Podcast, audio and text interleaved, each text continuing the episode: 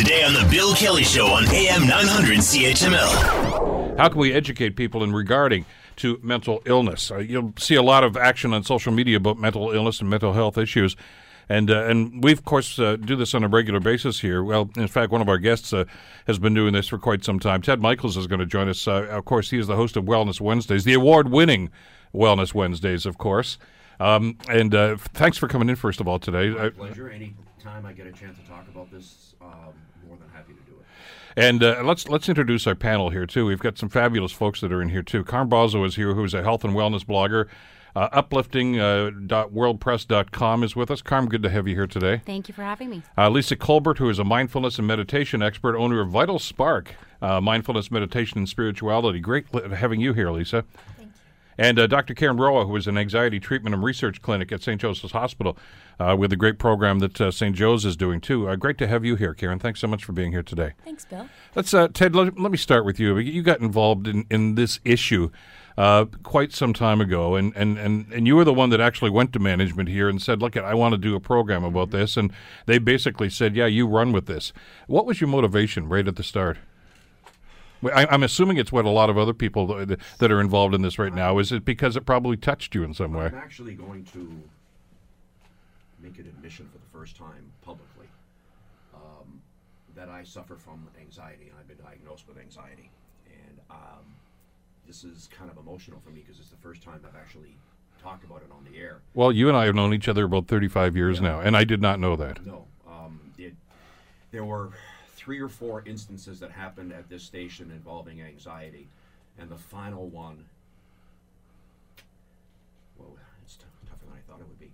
Uh, the final one was on uh, Thanksgiving in 2013, um, and I'll go back and very quickly uh, tell the story. Um, as you know, I'm a runner, mm-hmm. and I knew that there was something wrong. And my wife kept telling me, "You you have anxiety." No, no, no. It was um, a beautiful sunny day it was a day for the ages, a perfect day to run. And I sat on my couch for an hour. I couldn't decide do I get up? Do I go for a run? I can't. There's something wrong. After that, I was doing the fifth quarter that night. Tiger Cats were playing in uh, Guelph against the Argos. Didn't care. Sat here, watched the game. Didn't care. Come on, uh, the fifth quarter theme started, and I'm sitting here thinking to myself, I got to get out of here. I can't do this. The walls are closing in. I didn't want to talk to Joe in Section 7 about the backup court. I didn't care. And this is the Tiger Cats and the Argonauts. At that point, I knew there was something wrong. Drastically wrong. I called my doctor the next morning. Very emotional, saying, You have to do something. There's something wrong. Long story short, he called me in. He diagnosed me. He said, Yeah, you have it anxiety. And I actually called my wife in the parking lot and I said, Yeah, I've got it. And she goes, I can tell by the relief in your voice how you feel that was the seed that started it. I thought because I have to tell and help somebody. Um, from that started the show. I went to, to management because I do a lot of physical stuff with the Around the Bay, and I wanted to yeah. combine the two. And they said go with it, and that's what happened. What did it feel like? How how did it impact you when the, they put a label on this? When your doctor said this is what this is what's going on? I actually felt better knowing that they found something that because I don't want to say I'm the typical male because I am more proactive about my health than most most people are. But I kind of thought a couple times, nah, no, it's just, just just the pressure of work. But when he finally said to me, "Yeah, you you have it," and this is what and this is how I think we can treat it. It's like, okay, this is I actually felt relief knowing that I've been diagnosed with something as opposed to thinking, here's the expression, it's all in my head. Is that a typical reaction, Karen? Yeah, I was just thinking about that. Um, we do see a lot of people who feel very relieved if you can put a label on what's going on for them, and also really take the opportunity to normalize how common some of these difficulties are. So, for example, my area of specialty is anxiety disorders, and we know that at some point in their lives, about a third of the population will be diagnosed with an anxiety disorder. So, it's incredibly common if you think about the, the numbers that way. And I do think for a lot of people, it's very relieving to know that this is something we know a lot about. There are very effective treatments, both medications, psychological treatments, and also lifestyle things that people can do that can really help manage these symptoms and get them to the point where they're thriving again and, and living full productive lives. So it, it's very helpful, I think, for people to get uh, some more information. But is that uh, uh, from the standpoint of you know something's going on in your body? uh, whether it's physical or mental, and, and you don't know what it is. I mean, you mm-hmm. you, you got a stomach ache, and you want to know is it a stomach ache? Is it this? Is it cancer? Is it pain? Because it, it, it helps, I guess, from a psychological standpoint to at least know what you're dealing with. Absolutely. One of the things with anxiety that we see is the uncertainty um, is a really huge trigger for people, and it does create. I, I would think the uncertainty would only magnify the problem. Then. Yeah, it really does. Exactly, not knowing like what is this, and and so taking away some of the uncertainty, really ruling out um, some. You know, sometimes if you go to your family doctor, they do need to rule out is there something physical going on that can explain these symptoms. That's a very important piece of the puzzle. And once those things have been ruled out, then we can sort of move forward and ask, well, maybe it, it does fall in the realm of mental health, and then kind of trying to put a label on that. It's important also to think, though, mental health difficulties do express themselves physically a lot. Um, so if we think about, you know, the physical symptoms people are experiencing, panic attacks, for example, have uh, a ton of physical symptoms that people are experiencing in their body. So there, there is a physical thing going on. Those are very real physical symptoms. They are not in a person's head. Um, we just understand them through more of a sort of a psychological or a psychiatric lens. Quick question for Karen. So mm-hmm. you were shaking your head when I had mentioned how I felt the walls closing yeah. in, that I felt the newsroom always laughs because I like to have the temperature a little cooler than, right. but I find that when it gets warmer or it gets stuffy, it's like that's when everything seems to really exacerbate itself. It's like yeah. everything's closing in on me and I can't breathe. Is yeah. that common? It's very common. Um, I have lots of clients who will say that the only thing that will help them or, or what they feel at the moment is to get out and go outside and get fresh air, to get outside of a small space, to just feel like they can breathe again. I will also say that on the other side, though, some people find large, wide open spaces to be very anxiety provoking. So we really have to ask each person. But it's very common for that sense of uh, feeling, um, you know, closed in, feeling like physically things are closing in on you, having trouble with tight spaces, um, and feeling sort of hot and uncomfortable. That that that's a very common experience. Carmen, do we try to talk ourselves out of it when we get those sensations, those feelings? Absolutely. I, I can I can talk myself out of this. I'm I'm, I'm stronger. Yeah, absolutely, and I can relate to um, the feeling of being hot when I have my panic attacks. Um, I'm always cold, as you can see, I have a sweater on, um, but I'm always cold. And so, what triggers for me is that I get really, really hot and I have to change. I have to change my clothes. I need to be in a tank top. I need to be walking around. And I was talking to a colleague earlier today about, um, you know, the different ways that we deal with panic attacks and our anxiety. Um, you know, one doesn't like to be touched. One would like to be cuddled. I need I need to stand and I need to walk around. Um, my first panic attack, I thought I was having a heart attack. I was talking myself into mm-hmm. having a heart attack. I was feeling physical pain. I pulled something while I was working out. Um, but as the um, as the pain intensified during the day, um, I figured it was a heart attack. My dad had a, a silent heart attack a few years back, um, suffered from um, tightness in the jaw and the neck and didn't know what it was. And that's what I was feeling that particular morning or afternoon. And um, as it wasn't going away, I um, just kept Googling, you know, symptoms of heart attacks in women, and I knew what my dad well, I'm had sure that through. made you feel better. Oh yeah, I felt great. I had two small children at home. My husband was um, out for the afternoon, and so I started um, scaring myself that I was. Sure, you was see all this stuff on you Google oh. this, and you're just checking the th- stuff checking. off, all the Hot, symptoms. Oh my. God, that's me. Heart, that's me. That's yes. me. It's really going on. It's happening, and, and then I thought, oh no, I'm not talking myself out of yeah, it. I sure. think I just pulled something. I just pulled something. But then going back and saying, well, what if I am? And I've got these kids in the house, and what if I collapse right here? So I started, you know, it got worse and worse and worse. So you do tend to talk yourself out of it, but at the same time, for me to come out of a panic attack, I have to talk myself through it. So, and that's what I do. I pace and I talk myself out of it, and slowly, slowly, my heart comes back down. That's part of the, I guess, the mind game that we play, isn't it, Lisa? When we go through a situation like this, I, I'm just having a bad day. I can get over this and, and, and you just try to you know it's it's it's okay. It's going to pass. And, and that's it's really kind of shoving and suppressing everything. I think it's the very resistance that we tend to have. And part of that comes from the message we have that we should be able to intellectualize this. Mm-hmm. we should be able to control this. And it's that very need for control and that asserting our will that heightens the way we're feeling. So becoming mindful of accepting that that's happening to us, this is is what we're feeling right now, immediately makes a switch. Mm. And then just breathing and being with the way we're feeling can then move us beyond it.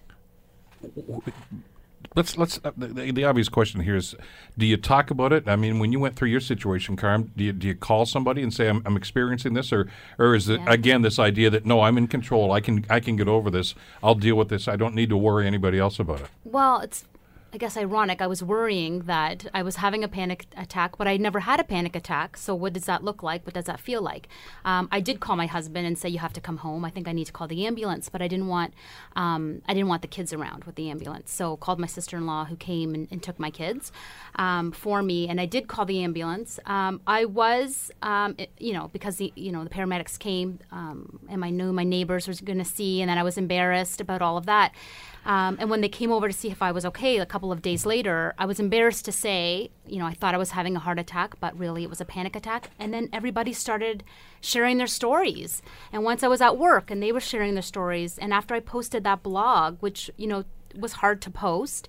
Once I published that blog on pan- my panic attacks, I had you know two really long-term friends, long-time friends of almost 40 years, um, you know, text me and say I too suffer from panic attacks, and we didn't even tell each other.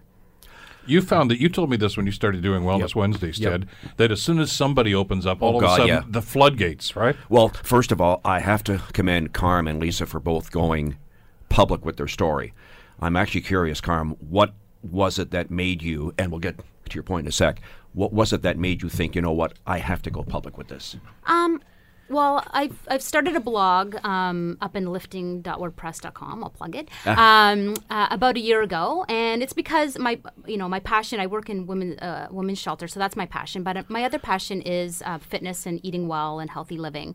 And so I started that blog last May. Um, and as I was writing all these blogs about you know food and fitness and all of that, I realized I was neglecting something that was really important, and that's the connection of mind and spirit. And I figured that you know if I told my story that I you know even though I eat well and I try to exercise and I try to live this healthy life, you know I do suffer from these panic attacks. Um, I need to include that in my health and wellness blog. So I mean I wrote it, sent it to my husband first to read. Um, and he called me right away. He doesn't typically typically just says, "Oh, great, honey, you know, great blog." Um, and he said, "Are you are you okay to press this button and say send?" Um, and I th- said, "I think it's important." To, to your point, Bill, um, and the story that I tell time and time again, um, you do the show and you sometimes don't wonder about the lives that you touch because you're sitting in a studio and you're talking. And and to answer your question, yes, um, I'm constantly amazed at the people that email or send me a tweet or a private message that says I'm suffering from this or whatever. And the example that I use all the time, and I know that Lisa's heard this because she and and Carm was one night we did a, a, a show in the studio about suicide, about people who lost their relatives to suicide, suicide ideation. It was an emotional, gripping show. Mm-hmm. I got home and I was just totally exhausted, and I was going to go and check my email. My wife said maybe you should back off tonight. Something drew me to the c- computer. I got an email from a woman who said, I need to find out more of the woman who lost her son to suicide because my son is showing the same symptoms. I thought, okay, if I don't do anything here, then I'm a hypocrite. I'm not an expert. So basically, I connected the woman who contacted me with the panelist, and last I heard that they've been talking and had meeting for coffee, and they've been helping each other out. And the other one was when a woman called the newsroom um, after one of our shows, sobbing, saying that you saved my son's life. Um, and I, I was just totally floored by that, and that tells me that the power of this program and how having conversations and people that you've never talked to before say, you know what, thank you for doing it, much like Carm. And I'm actually curious. Um, now that I've gone public with my story, what's going to happen when I hit social media at about twelve ten after I have my lunch this afternoon? Well, one of the reasons for that, we were talking just before we started the segment here this morning, Lisa, and uh, I, we mentioned the stat about one. They say one in five uh, people are probably affected and dealing with mental health issues, and and you you made the point that's those who report it. Uh, who doesn't? Uh, and that's probably a much bigger number. And I think And, and to it- my point, I said, well, who's not? What what family is not dealing with this in some way, shape, or form? Right. What family is not affected by someone Yeah. who they know, and what family is not in a situation that might cause a period of time where they're going through a mental health problem? So it may not be something that's a lifelong experience, but I think we've all experienced challenges with mental health. And mental health, to me, and addiction love denial, love isolation. And when we have conversations like this, we break that stigma and allow some of that shame to be lifted and have people have a voice to come forward and talk about what they're experiencing because they identify and they have someone who they can now trust because they're having the same experience. And the more that that happens, the more I think we take power from mental health problems. Is part of the reason for, for our reticence to, to speak out about this sort of thing, Karen, is the fact that we're not sure how it's going to be received? Yeah, I think that's probably a huge concern for a lot of people. Um, conversations like this hopefully do really um, bring forward the issue and really make make us understand that this is something that many of us can relate to, and that you'll probably find a lot more support than not when you do sort of express. But I do think that there still is some stigma that exists that we really need to work hard to to get rid of. I wanted to make a point based on some things that people were saying, and which is that mental health and addiction difficulties are often completely anonymous, and they cut across all um, sort of ages, gender, socioeconomic status. So really, it's affecting all of us. Uh, you know know, think about Hamilton, uh, our population, it's, it's affecting people from all walks of life in Hamilton, and many times we can't tell. So I'm sitting with panelists who you would never know. These are lovely women who are very put together, professional women. You'd never know unless they were willing to disclose.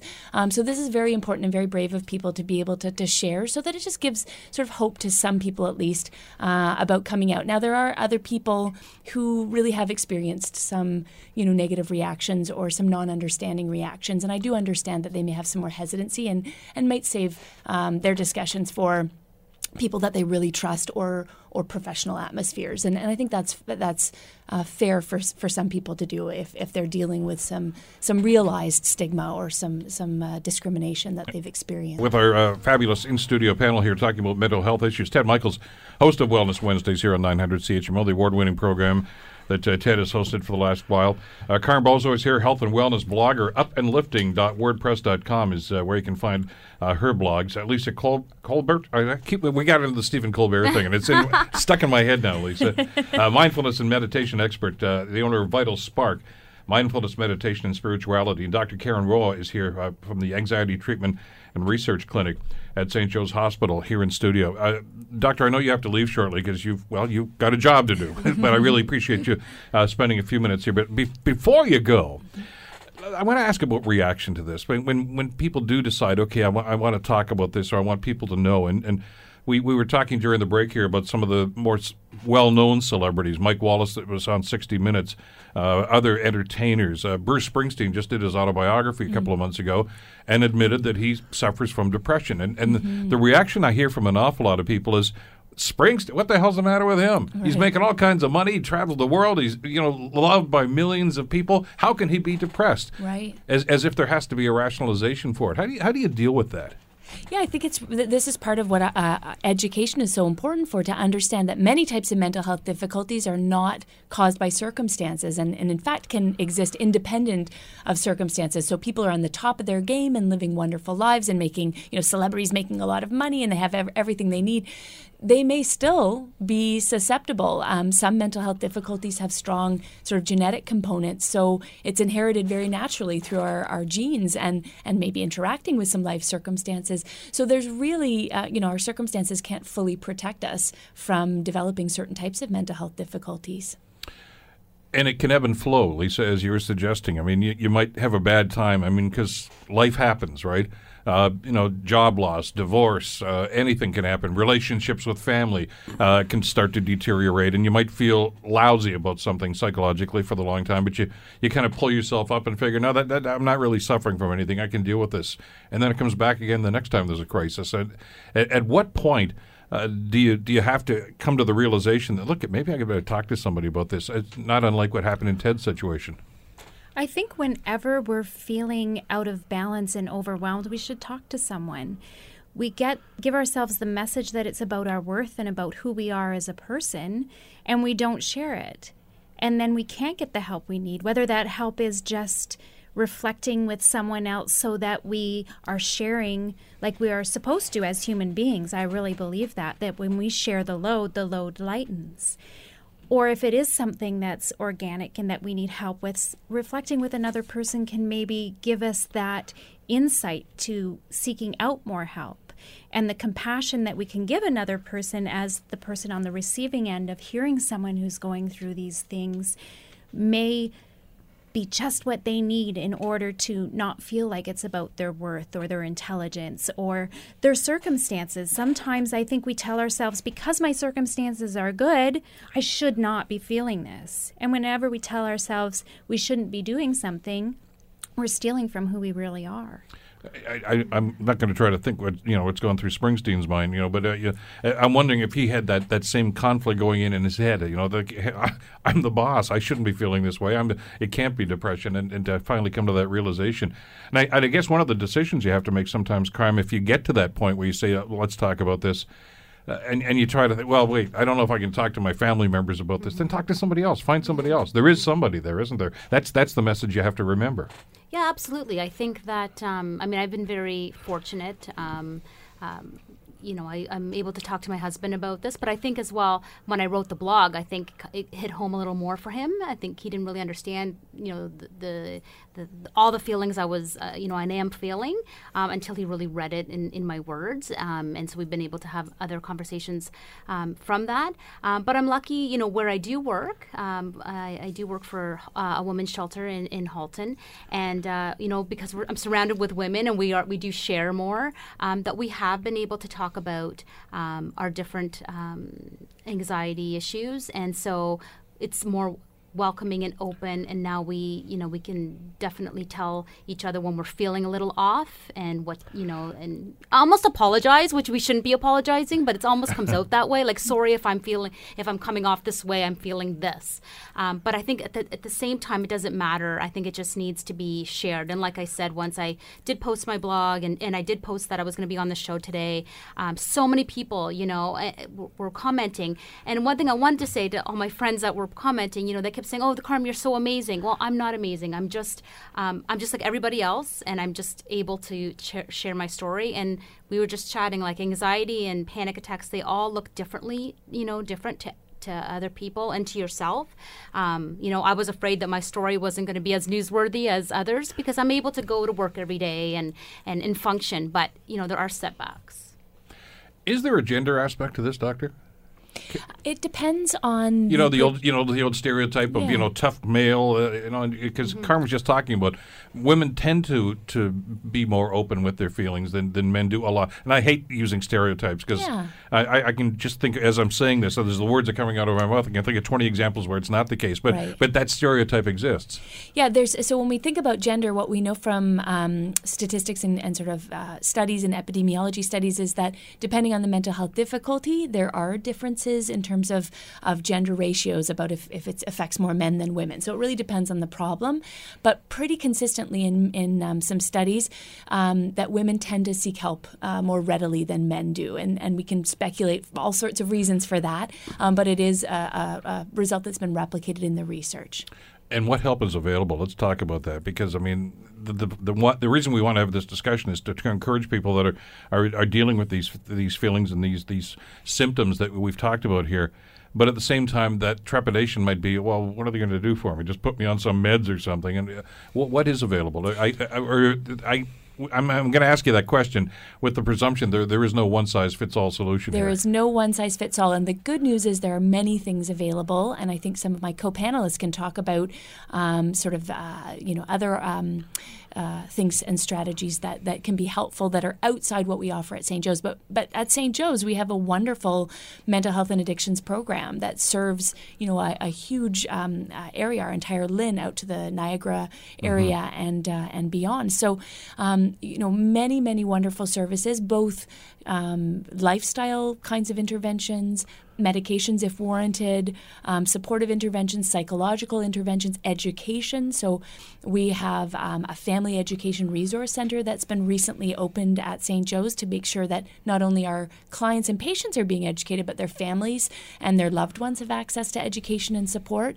Um, we have a wonderful peer support system through the hospital where people with lived experience are able to then, you know, and, and they've recovered and are doing really well, are they able, then able to pair and partner with people who are still struggling. So, a wide range of, of wonderful services available at St. Joe's. But our community in Hamilton um, also offers, I think, a, a ton of, of opportunities for support. So, um, you know, Lisa, um, a mindfulness expert, so mindfulness meditation is a wonderful um, sort of intervention that people can use to deal with things like stress, anxiety, low mood.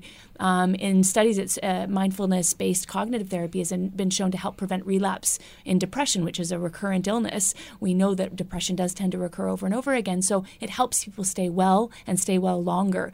So many things within our community as well that I think people can access um, that are very supportive and helpful. I, I know you got to run, so thanks so much, Karen, for being here. I'll just let you slide out the side door because I want to continue. You just touched on something, and I want Lisa to comment on this.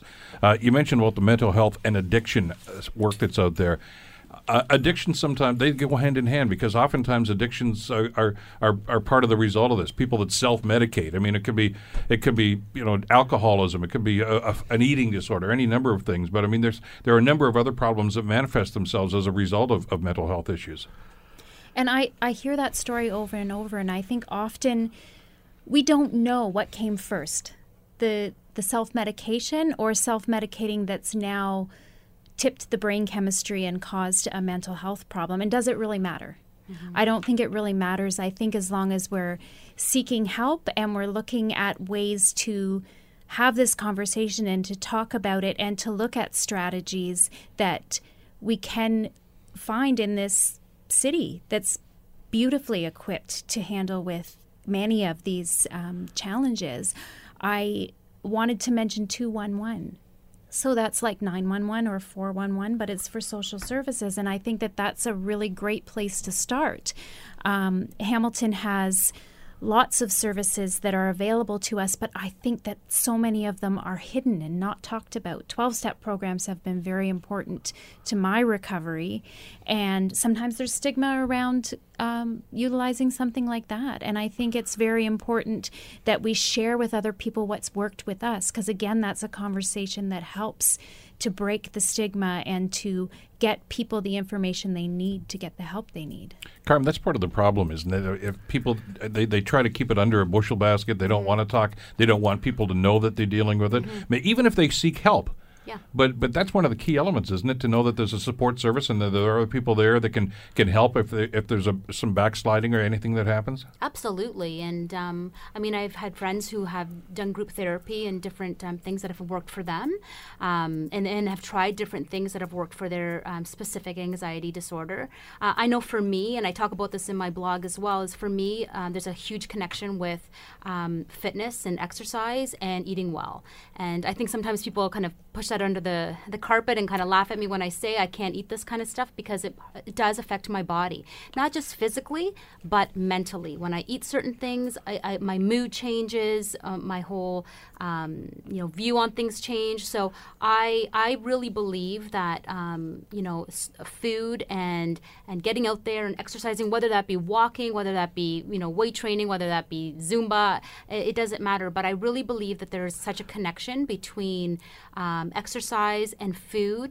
Um, I believe food is medicine. I believe that um, you know well, anything you put in your body is going to have an impact on your body, isn't you know, it? Your gut health is you know number one, and um, that's a strategy that's worked for me. And I find that um, the more we can talk about stuff like that, um, you know, mindfulness, meditation, you know, anything that can get some of your you know a great outlet to to um, to work through and it works for you is is going to work and Ted, it, it's not like you said it's not one size fits all it's what works into your life Ted you found this when you're doing wellness Wednesdays too that uh, we we tend to forget sometimes that our body is just one great big chemistry set mm-hmm. and and what we put into it is going to have an impact Absolutely. on the other chemicals that are already there and yeah. and that, it could act as a trigger yeah, yeah that's true. I mean, Carm knows all the time. I, I mm-hmm tweet pictures of my lunch just to kind of get a response. She goes, "Yeah, that's good, yeah. that's good." But yeah, um, the whole and and with me. Um, my situation was I didn't want to when I was going through what I went through. I didn't want to go for a run, so I knew there yeah. was something wrong.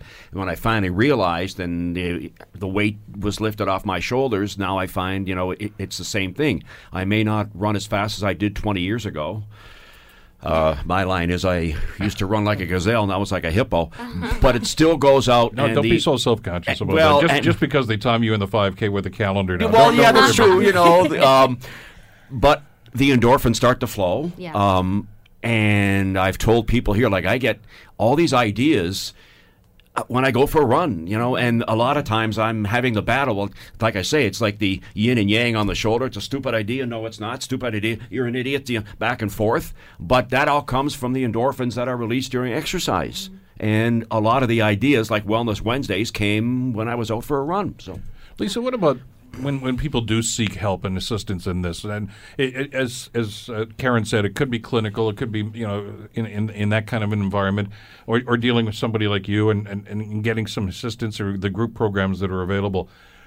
And, and they, they get frustrated because they think I'm not getting better. It's not happening. How do you how do you how do you coach them through that? I mean, there's we have a propensity in our society these days. We're a fast food society. We want every solutions now. We want you know I want I feel crappy today. I want to feel better tonight. You know, and and it, it, it's not going to happen that way. I think that part of practicing that patience is exactly what we need to do in order to recover from these illnesses. And it's so quick fix. We want the, the quick fix. And priorities in society tell us to put things other than self care first. So, putting self care first has to become a priority for someone with addiction or mental health. Our recovery has to come first. We can't be effective in our job, in our family, in any other part of our life unless our recovery comes first. And often that looks like taking care of ourselves through relaxation, through creativity, through those things that give us an opportunity to just be with our inner voice and to change that inner voice to, that, to something that's kinder, slower, quieter. And that's not what so- society tells us is correct. So I think when we make a switch, and I see it happening in some respects, that self care makes us a more effective society. Being with each other, taking time to socialize and care for one another is an important part of being healthy mentally and physically as well. But we seem to have a lack of understanding a lot of that. Of that karma. I mean, I, I know people that will religiously go to the gym and they're doing their weight training, or they'll run, uh, like like both of you guys do. Uh, but you ask them the question, well, what are you doing to, to exercise your mind? What are you doing to relax your mind? What are you doing to, to help that? And they, they think, well, just sitting around doing nothing, that's I can't do that. Yeah. And it doesn't necessarily because they look at something like meditation or yoga or something as saying, well, that's no, I've got to be active, I've got to be doing things, and we we don't spend much time looking after our, our brains, do we?